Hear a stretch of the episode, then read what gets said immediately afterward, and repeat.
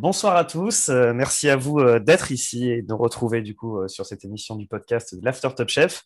Cette semaine, des belles épreuves à commenter, une compétition qui s'avance et qui commence à rentrer dans les semaines intéressantes et surtout un casting de gala pour, pour du coup cet épisode. en tout premier, du coup, quelqu'un qui nous revient, qui avait déjà fortement bien défendu ses opinions. Edouard, tu es avec nous ce soir.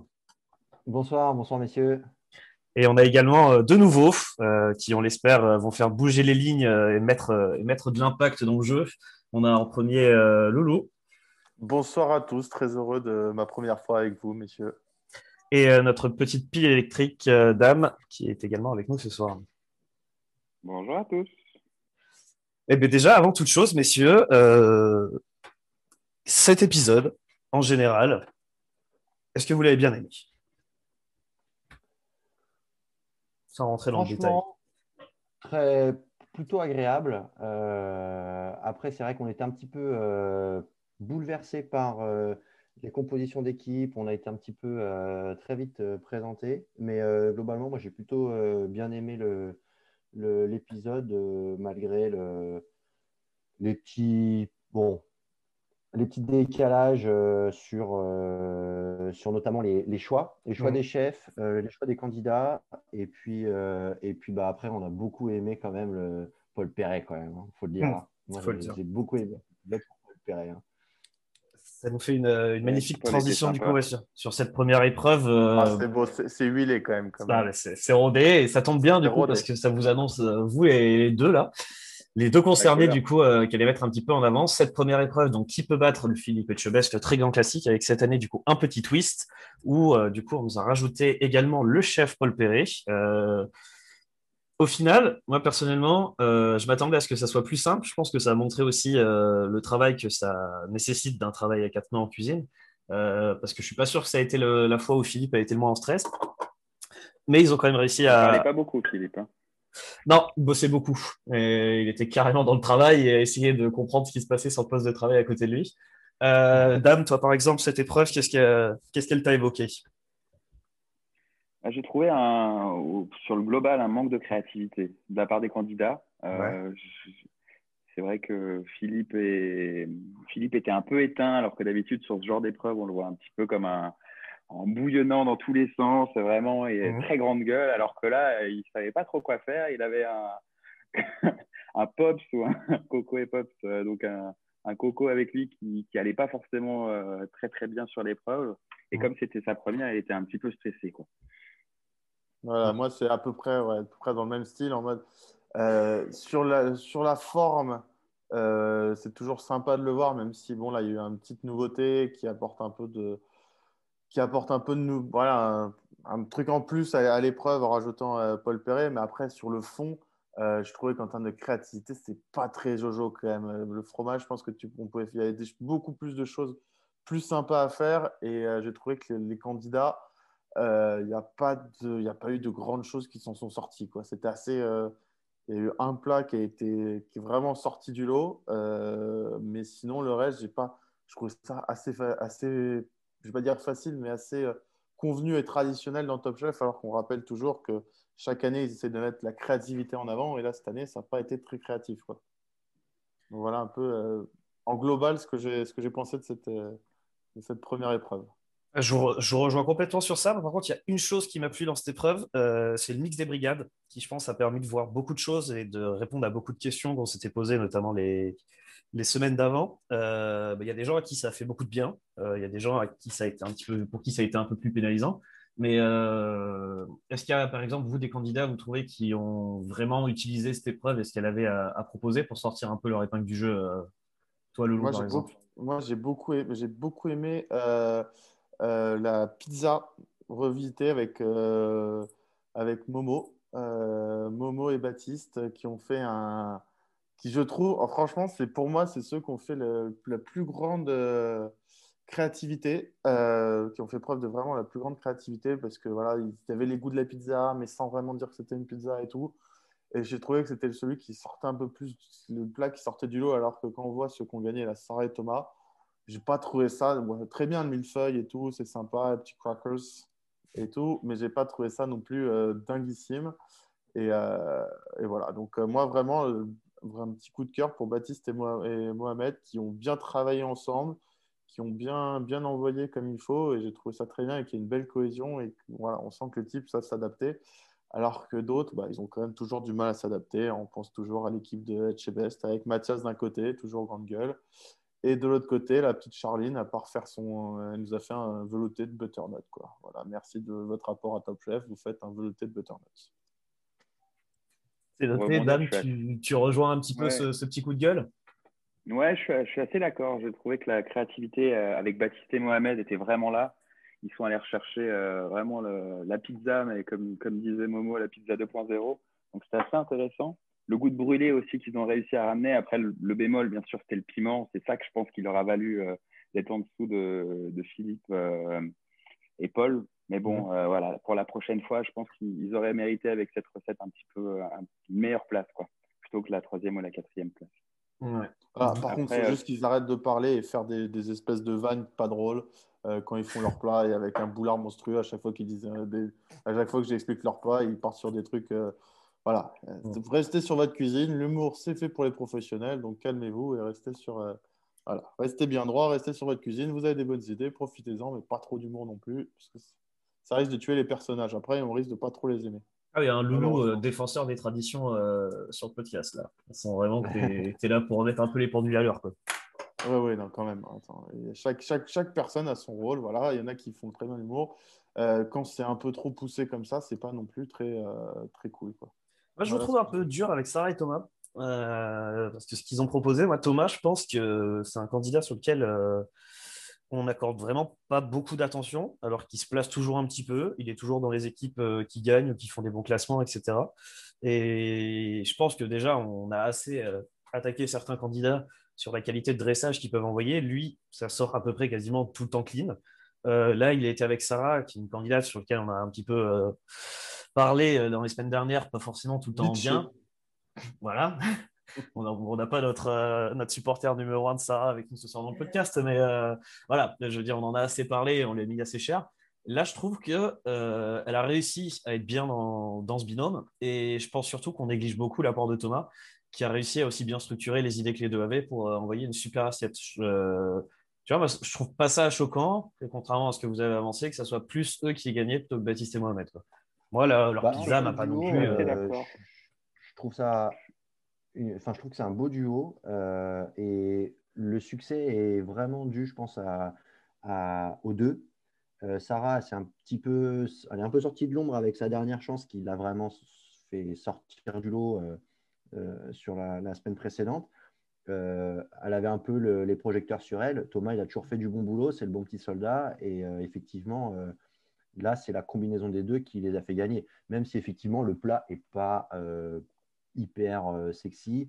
Après, la défense de tous les candidats, le fromage, travailler le fromage, c'est quand même très particulier et assez dur. Je pense que tu ne peux pas te permettre trop de choses.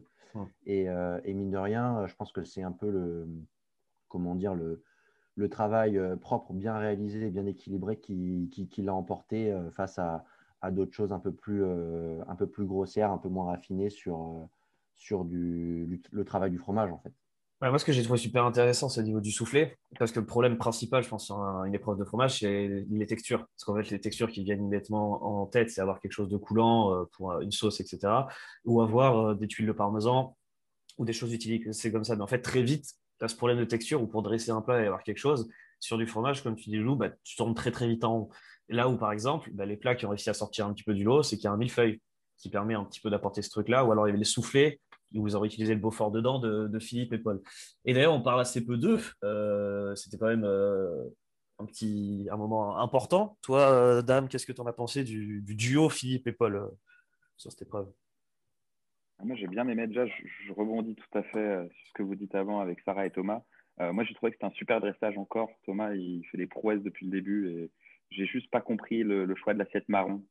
personnellement, Oh, les sous-bois, c'est mignon, c'est marrant. Ouais, je trouvais que ça n'avait pas, ça avait pas trop de sa place à ce niveau-là.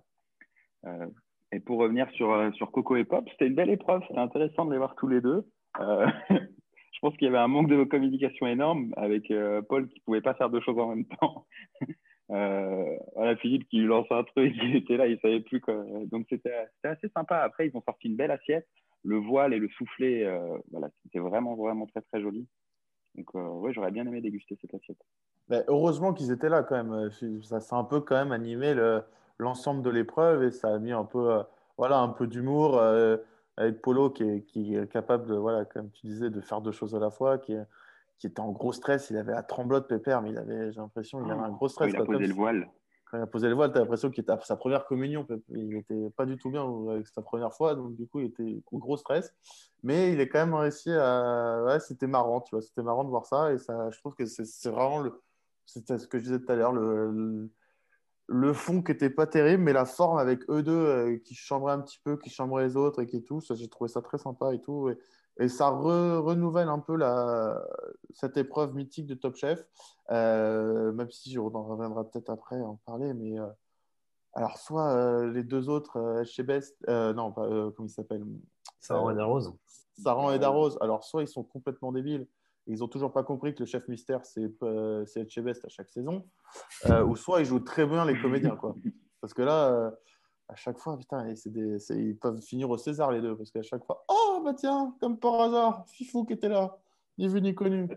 Voilà, cette année, la mise en scène était quand même, était quand même bien différente. Ils ont rajouté un petit truc différent, ils ont rajouté Perret, mais voilà. C'est toujours le côté marrant de cette épreuve, plus que le plus que les plats qui sont sortis, qui n'ont pas été, euh, qui resteront pas dans les, dans les annales de Top Chef.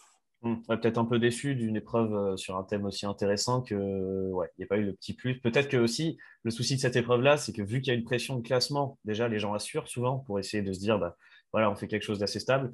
Et euh, sur un temps qui au final était plutôt court, je crois qu'ils avaient une heure et demie et les deux chefs avaient 45 minutes.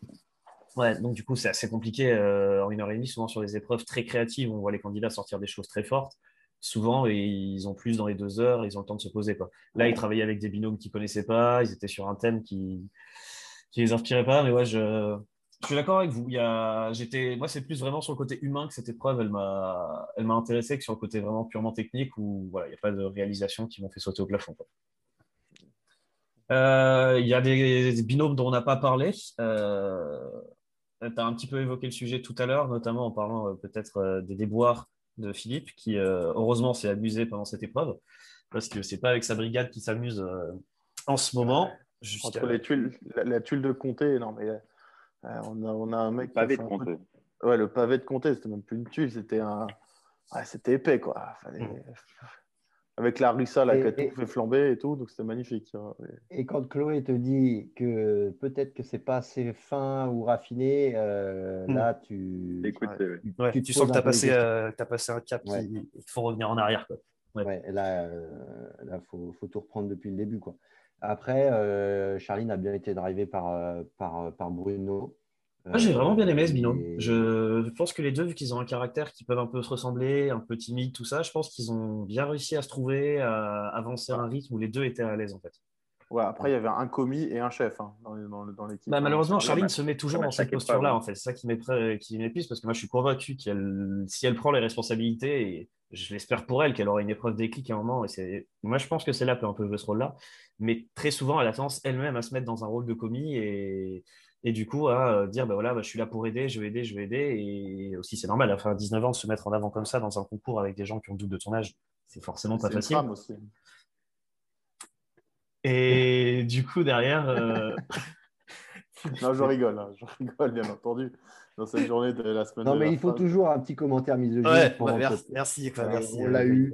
et on rendra hommage aux femmes dans la, dans la journée de la femme la semaine de la journée des droits de la femme. Magnifique c'est important mais euh, non, du coup, j'ai trouvé que c'était. Je me suis dit que ça aurait pu être l'épreuve, ça aurait pu faire des clics. Et j'aurais pu me dire aussi que pour Bruno, ça aurait pu être euh, un peu aussi une petite épreuve des clics où voilà, il bosse avec quelqu'un, ça lui donne des responsabilités, des vraies responsabilités de chef qu'il n'a peut-être pas forcément dans, dans, la brigade jaune habituellement, parce qu'il y, y a, des candidats qui sont un peu plus au caractère. Donc moi, j'ai été très, euh, très étonné de voir un petit peu comment eux, ils avaient fonctionné. Et j'avais vraiment envie de les voir sur le reste des épreuves. Euh, on va peut-être en parler d'ailleurs du reste des épreuves sur la, sur la suite, sauf si vous avez encore des points sur cette épreuve sur le fromage. Bon, juste Pauline et Arnaud. Vas-y. Ah, on n'en a pas parlé, je crois que ça résume tout. Ouais, Pauline, et Arnaud, euh, équivalent à leur plat, euh, sans intérêt. Voilà, à la prochaine. Voilà, ils étaient, ils étaient là. Bon, après, ça, ça, se cherche. Quoi. Ouais, ça, cherche un petit peu, mais bon. Arnaud, et, Arnaud voilà. au moins, il laisse cette petite empreinte sur la saison. C'est que je pense qu'il essaie de placer des pions auprès de tout le monde. Et à défaut de gagner Top Chef, il trouvera peut-être l'amour et il peut plus lui souhaiter. Quoi. on ne sait pas dans quel. Bref, voilà. Euh, Après, il a toujours des petits mots sympas, des petits mots pour rire qui sont assez, euh, qui sont assez cool. Non, il est attachant. Euh, je trouve qu'il met, il met, une super ambiance à chaque fois dans toutes les équipes. et même après, quand il fait ses petits dérives, j'aime bien. Il, il chafouine un petit peu. Hein. Je trouve. Ouais, il chafouine un petit peu aussi, mais Pauline un peu déstabilisée. c'est assez sympa. Euh, personnes qui ont été déstabilisées, euh, on en a eu derrière dans la suite de l'épreuve, notamment euh, chez Guy Savoie, qui est venu oh, présenter. C'est beau encore comme transition. c'est ça. Et bah, c'était vraiment le but. C'était le déstabiliser, prendre quelque chose de simple, de rassurant et qui parle vraiment à tout le monde et d'en faire quelque chose de gastronomique avec un côté surprise qui était très important sur le dressage. Et sur cette épreuve-là, du coup, bah, on est revenu sur le format des, des brigades classiques en comptant du coup les candidats qui avaient été qualifiés. On avait donc deux candidats par brigade. Ce qui a permis du coup aux gens de bah, soit retrouver un petit peu euh, les choses qui fonctionnent bien, soit des fois bah, de revenir euh, dans une brigade où ça se passait moins bien. Et bah, c'est exactement ce qui s'est passé, euh, je pense, sur cette deuxième épreuve, parce que Mathias et Charline, on avait toujours dit, un binôme qui n'a pas réussi quand même jusqu'ici à se trouver et à bien performer ensemble. Et un petit peu de temps à l'écart, chacun de leur côté, leur a peut-être permis d'enclencher, d'engranger de la confiance et de, trouver quelque chose. Moi, leur recette m'a pas du tout convaincu, mais c'est celle qui a remporté du coup euh, le vote de Guy Savoie, donc cette soupe de lait coco.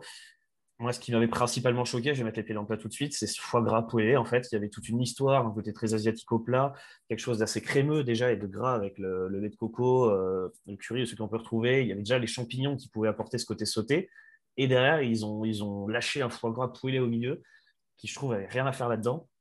Et le dressage, euh, enfin la mise, en, la mise en scène, pour moi, c'était absolument pas possible. C'était euh, catastrophique le coup de la perceuse.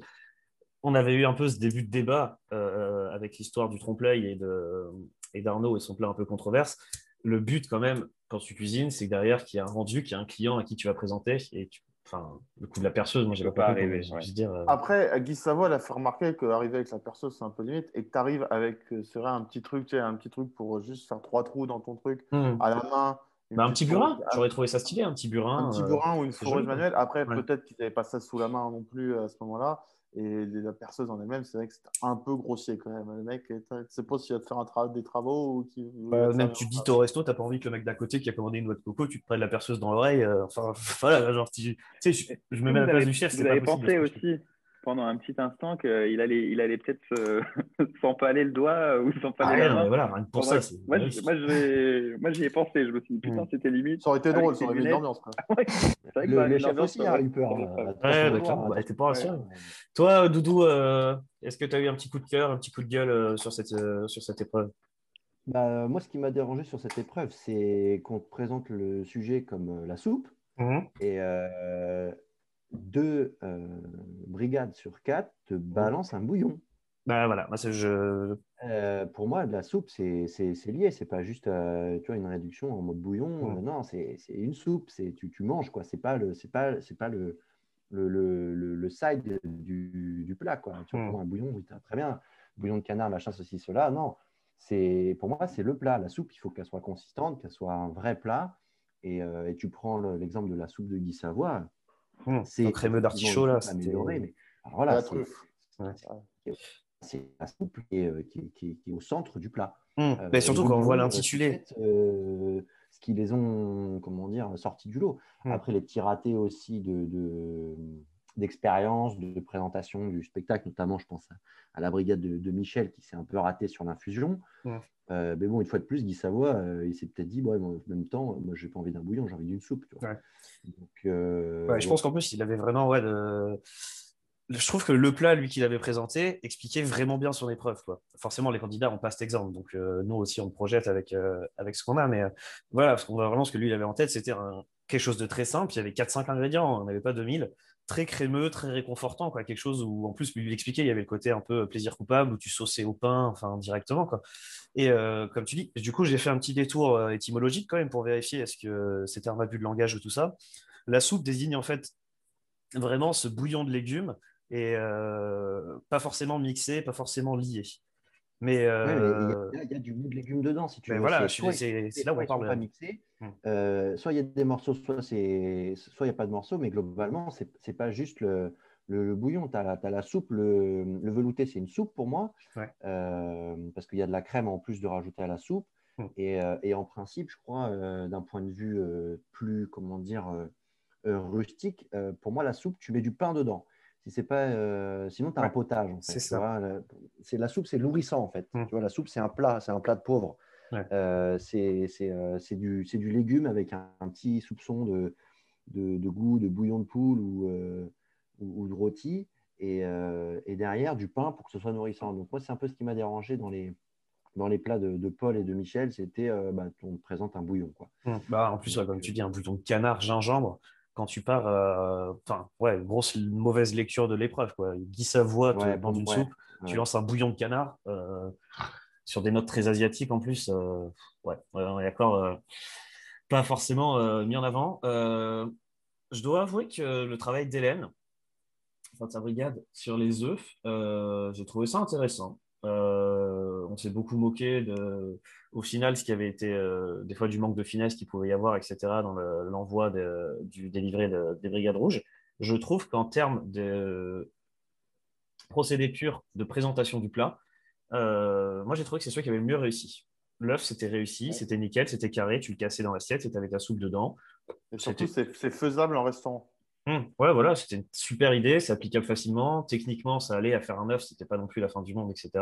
Il n'y avait pas tout un, truc à sortir pour infuser. Enfin, c'est ça, c'est faisable et beau. Parce que mmh. quand tu vois un truc comme la brigade de Michel, si tu arrives au resto et que tu laisses ton, bouillon infuser pendant 10 minutes devant toi, mmh. c'est mort. Quand tu le, de la brigade de Philippe, faire les petits trucs, faire les petits trous, oui, ça peut le faire, mais c'est toujours beaucoup plus de trucs. Alors que juste casser un œuf, bah, tout le monde peut le faire, tout le monde l'a toujours fait, et c'est assez à la portée de tout le monde. Quoi. Ah, c'est ludique, quoi. C'est ce côté super. Hein. C'est le beau. Tu peux le faire toi-même. Après, l'idée l'idée d'Hélène était bonne de dire bah, rajoutez un jaune d'œuf ou rajoutez une partie d'œuf dans votre plat parce que sinon il n'y aura aucun lien entre le, oh. finalement, le velouté de maïs et les petits pickles d'oignons rouges. Donc, le dressage, je reviens sur ce que tu disais, le dressage était vraiment super en fait. Avec le, petit, le petit œuf ouvert euh, qui amenait ce petit velouté, c'était vraiment très très joli. Moi, je voyais ce plat gagnant. Hein. Je voyais ce plat gagnant, clairement. Euh, je mmh. trouvais. Euh, très, très agréable. En plus, je pense que le, thème euh, euh, il était bien respecté. Euh, le velouté de maïs Saint-Jacques me faisait beaucoup envie. la présentation de Chloé, le carpaccio, etc., c'était vraiment, le, vraiment dans l'esprit de, du plat de, Guy Savoie qu'il avait présenté. J'avais eu un petit, petit coup de cœur pour ce, pour ce plat. Effectivement, la présentation, le, le ouais, puis la faisabilité et puis l'aspect un peu plus un peu plus classe que la perceuse. Quoi. Je ne pensais vraiment pas qu'il allait mettre la perceuse gagnante. Quoi. Bah, on est d'accord que je pense que ça a surpris pas mal de monde, mais ça amène surtout dans une encore plus grosse surprise, c'est que Mathias et Charline euh, de la brigade de Philippe, qu'on voyait quand même vraiment sur la sellette, Alléluia. arrivent à gagner une épreuve et euh, se qualifient euh, sans que pour une fois il y ait un bleu qui doit se taper une dernière chance, ce qui change beaucoup. Et bah, cette dernière chance, justement, parlons-en. Cette dernière ah. chance, euh, du coup, c'est le magret. Alors là, déjà, euh, bah, gros coup de cœur pour euh, l'ensemble de la famille Dalton, parce qu'on sait que c'est quand même un plat qu'on respecte et qu'on honore assez fréquemment.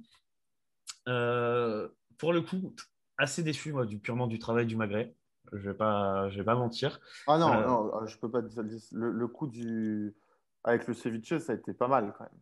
Moi, je, ça, change un petit peu. Moi, j'ai jamais vu ça. Ah, moi, j'ai détesté cette façon de le bosser. Pour moi, tu avais vraiment le magret qui était bossé. Derrière, du coup, il te le sortait, il te le recoupait, etc. en ceviche, donc très fin. Et il te le laissait refroidir un petit peu, forcément, pour que ça soit mangeable. Et surtout, son jus de carotte, betterave, raisin fibre qui était juste à côté, là, qui faisait la liaison. Autant, je pense qu'il était vraiment incroyable, il apportait quelque chose.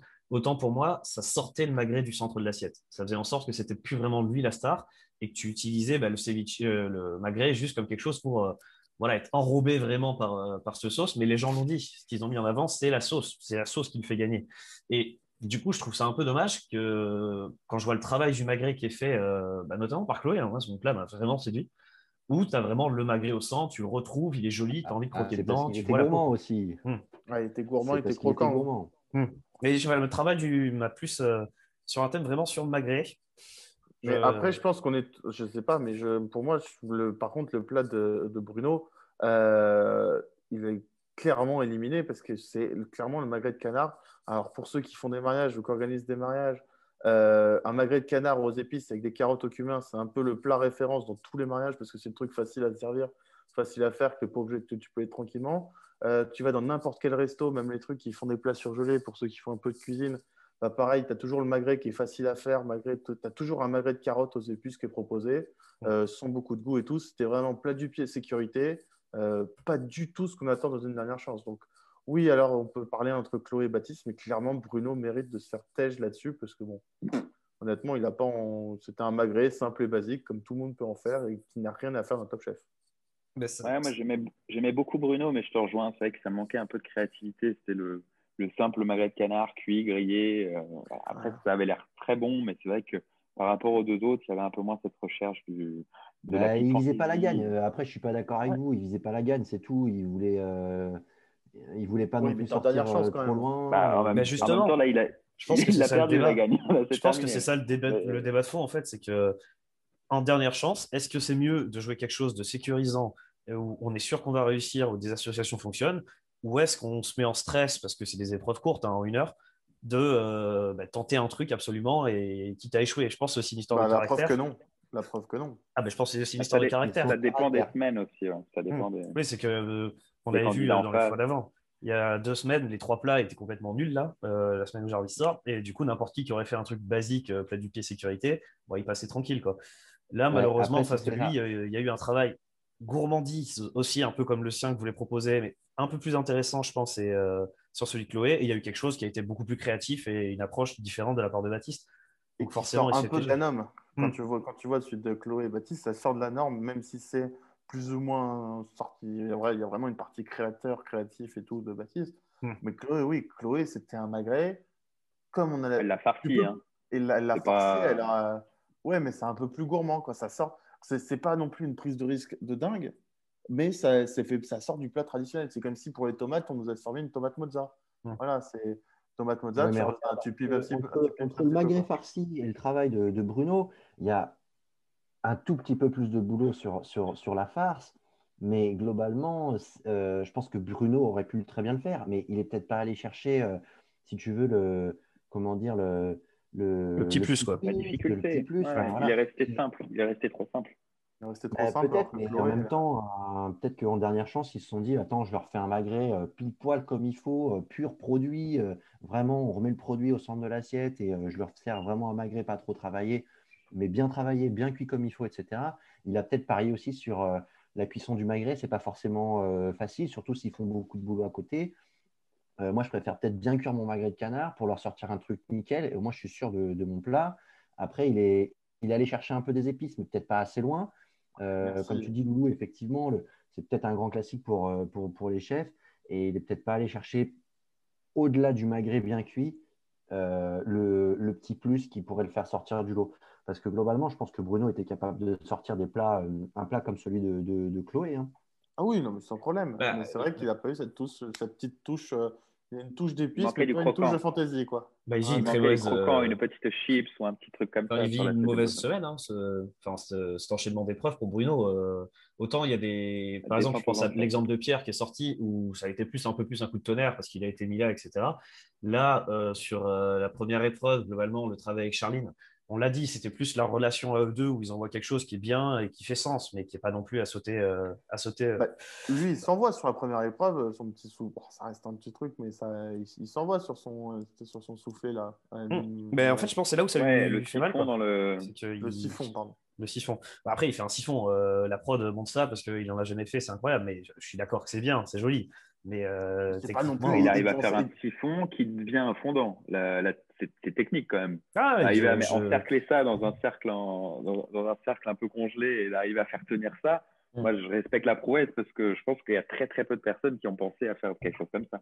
Ah, c'est pour ça que je vous avais dit que je pensais vraiment que ça allait le lancer, euh, les deux que ça allait le lancer. Charline, ça l'a lancé vu qu'elle gagne l'épreuve d'après, mais lui, malheureusement, en fait, j'ai pas compris déjà le choix d'envoyer Bruno, qui on l'a vu, hein, est quand même quelqu'un de plutôt timide, etc. je l'aimais bien devant le non mais devant le chef Savoie en fait moi c'est là je pense que ça lui a mis déjà un, gros coup là parce qu'on lui a demandé de faire quelque chose qui sort beaucoup de sa zone de confort ça a foiré lamentablement hein, ça n'a pas infusé le plat était pas bon enfin il s'est pris deux tirs coup sur coup Je pense qu'il est arrivé en dernière chance aussi. Il avait pris un grand coup derrière la tête. Et c'est peut-être là aussi que ça vient de sa décision de, jouer sécurité.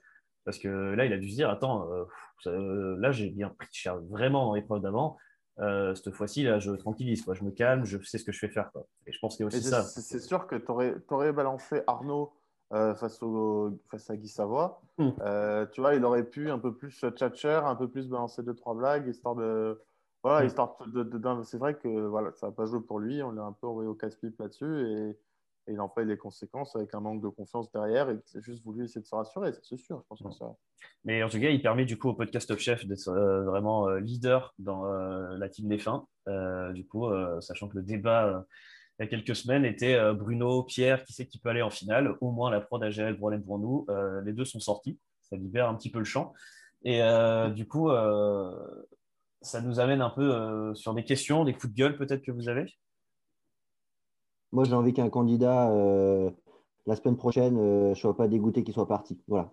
Ouais, tu commences à en avoir un Pierre puis euh, Bruno, là, c'est trop dur. Là. Si, la semaine prochaine, on a Thomas qui part, alors là, je regarde plutôt le chef. Quoi. On est sur un, syndrome Game of Thomas, je le vois bien. Je le vois bien en finale quand même. Ouais, Thomas, pour l'instant, il fait son petit bonhomme de chemin. On entend parler de lui, il fait pas trop. Il, fait pas beaucoup de vagues, mais il avance. Il ira loin.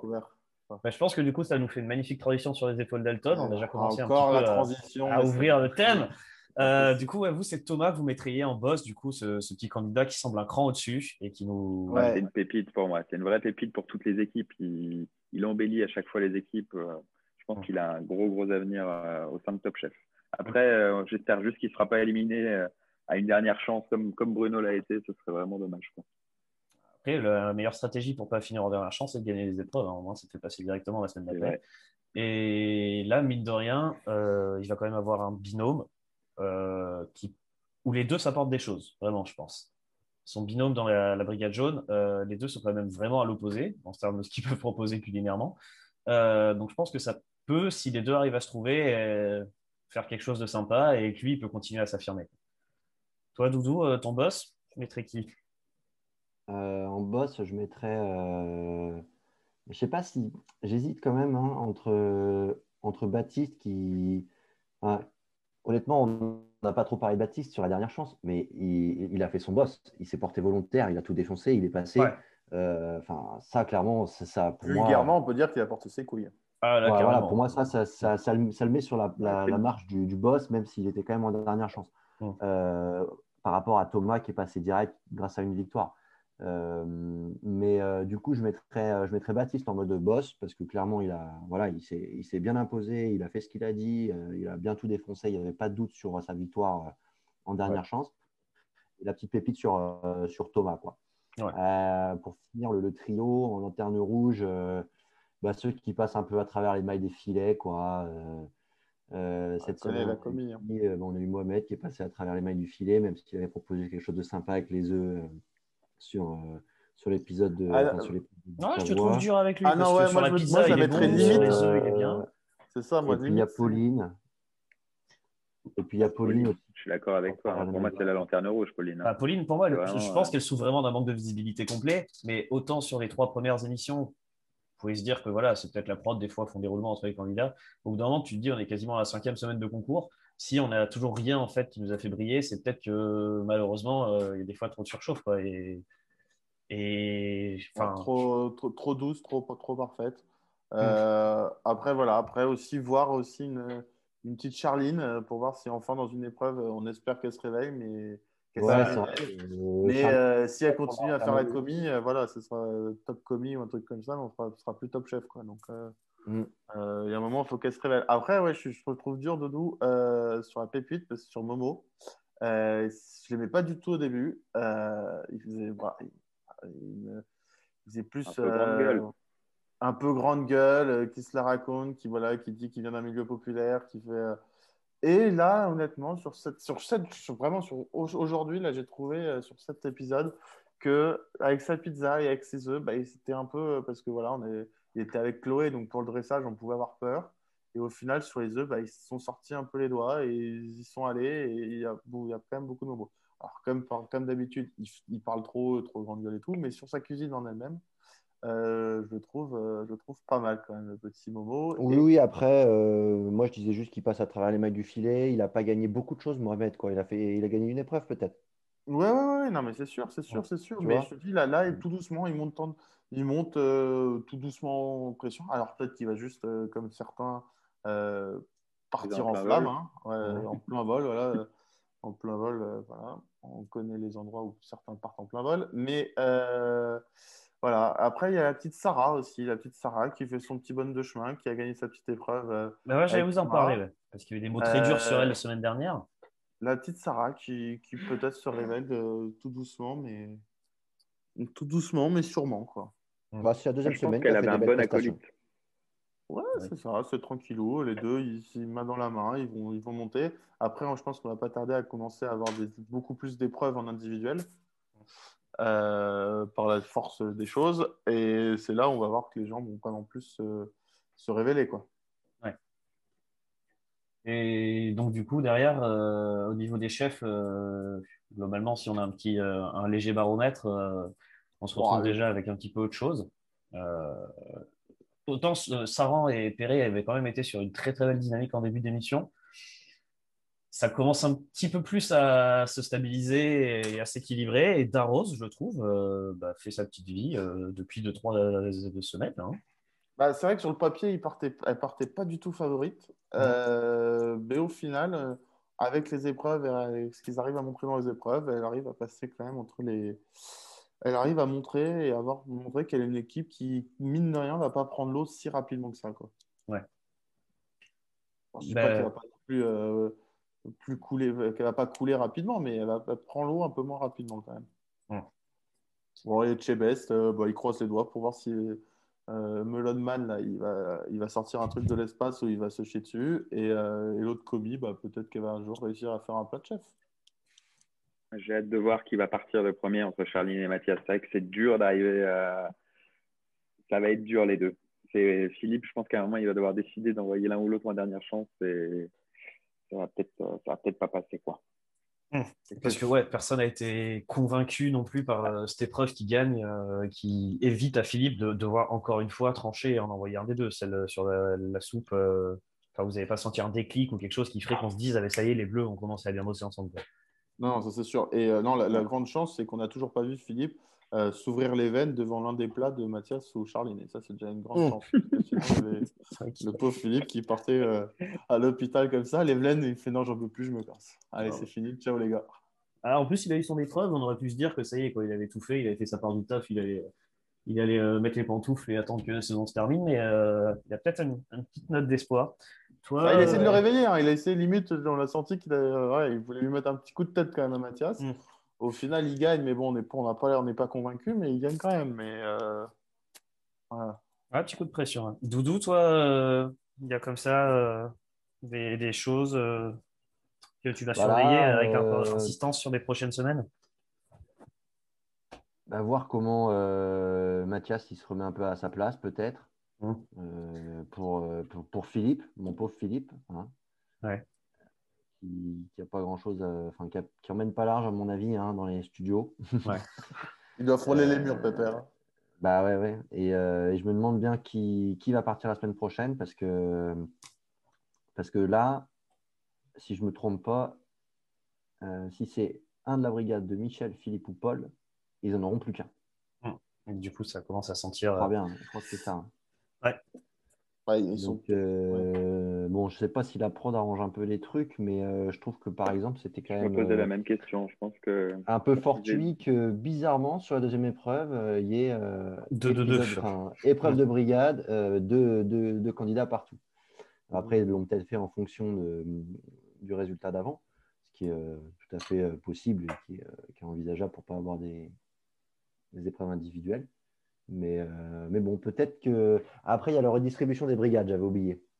Bah en fait, il y a, ça, il y a un passage où des fois les chefs ont un seul candidat, mais ça dure assez peu longtemps, une ou deux semaines, et très vite en fait, euh, il y a la redistribution parce que s'il y a un, un chef, si tu passes, tu euh, réintègres la brigade de tel, tel candidat, mm. de tel chef. C'est ça.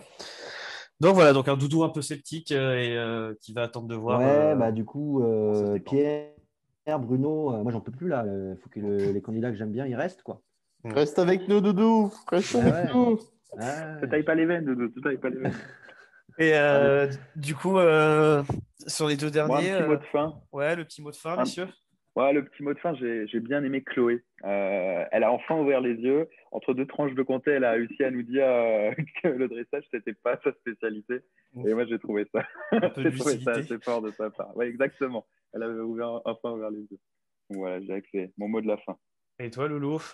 Moi, c'est vivement la semaine prochaine hein, pour, pour, voir si Doudou va vraiment va vraiment nous quitter dans Top Chef avec un autre favori qui va partir. Ben, on a compris que euh, tous derrière l'élimination de Thomas pour, euh, pour voir si Doudou va joindre la parole. Thomas il part, j'arrête.